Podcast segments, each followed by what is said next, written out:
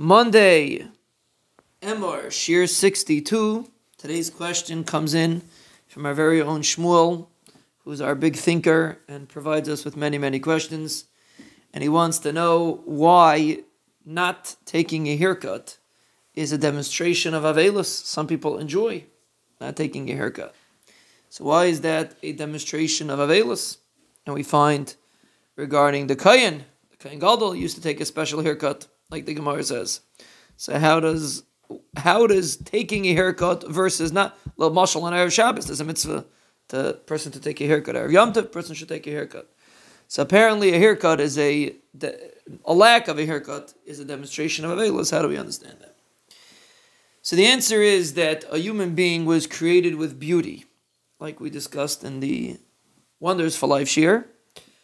Human being is, is beautiful. Is it Tzelem Elokim? The Banashim created you with beauty. The Banashim created, could, could have created us very boring, black and white, with no beauty in us. The Banashim gave us tremendous. A human being is beautiful, and they've been uh, keeping up upkeep of that beauty is a demonstration of the importance of the human being. A human being needs needs upkeep. An animal does not. An animal doesn't have to take showers. An animal does not have to take a haircut. At least most animals and and the animals that do have to take a haircut is for like example a sheep. The reason why it has to take a haircut is not because it needs a haircut. The reason why it has to take a haircut is because we need the wool. So it's for the benefit of the human. But an animal really is basically self-sufficient and he's perfect the way he is. Doesn't really have to do anything. The reason is because an animal is not the purpose of the world, and therefore he doesn't have to keep himself up in shape.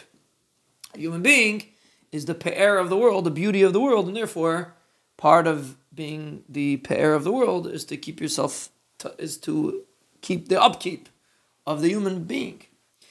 Taking a haircut is a demonstration of the upkeep of a human being. A person grows his hair long is considered uh, not is not considered a normal upkeep of a mashal nazir. A nazir grows his hair long to demonstrate his precious. When a person makes himself look mesudar, so he's demonstrating his Tzelem Elokim.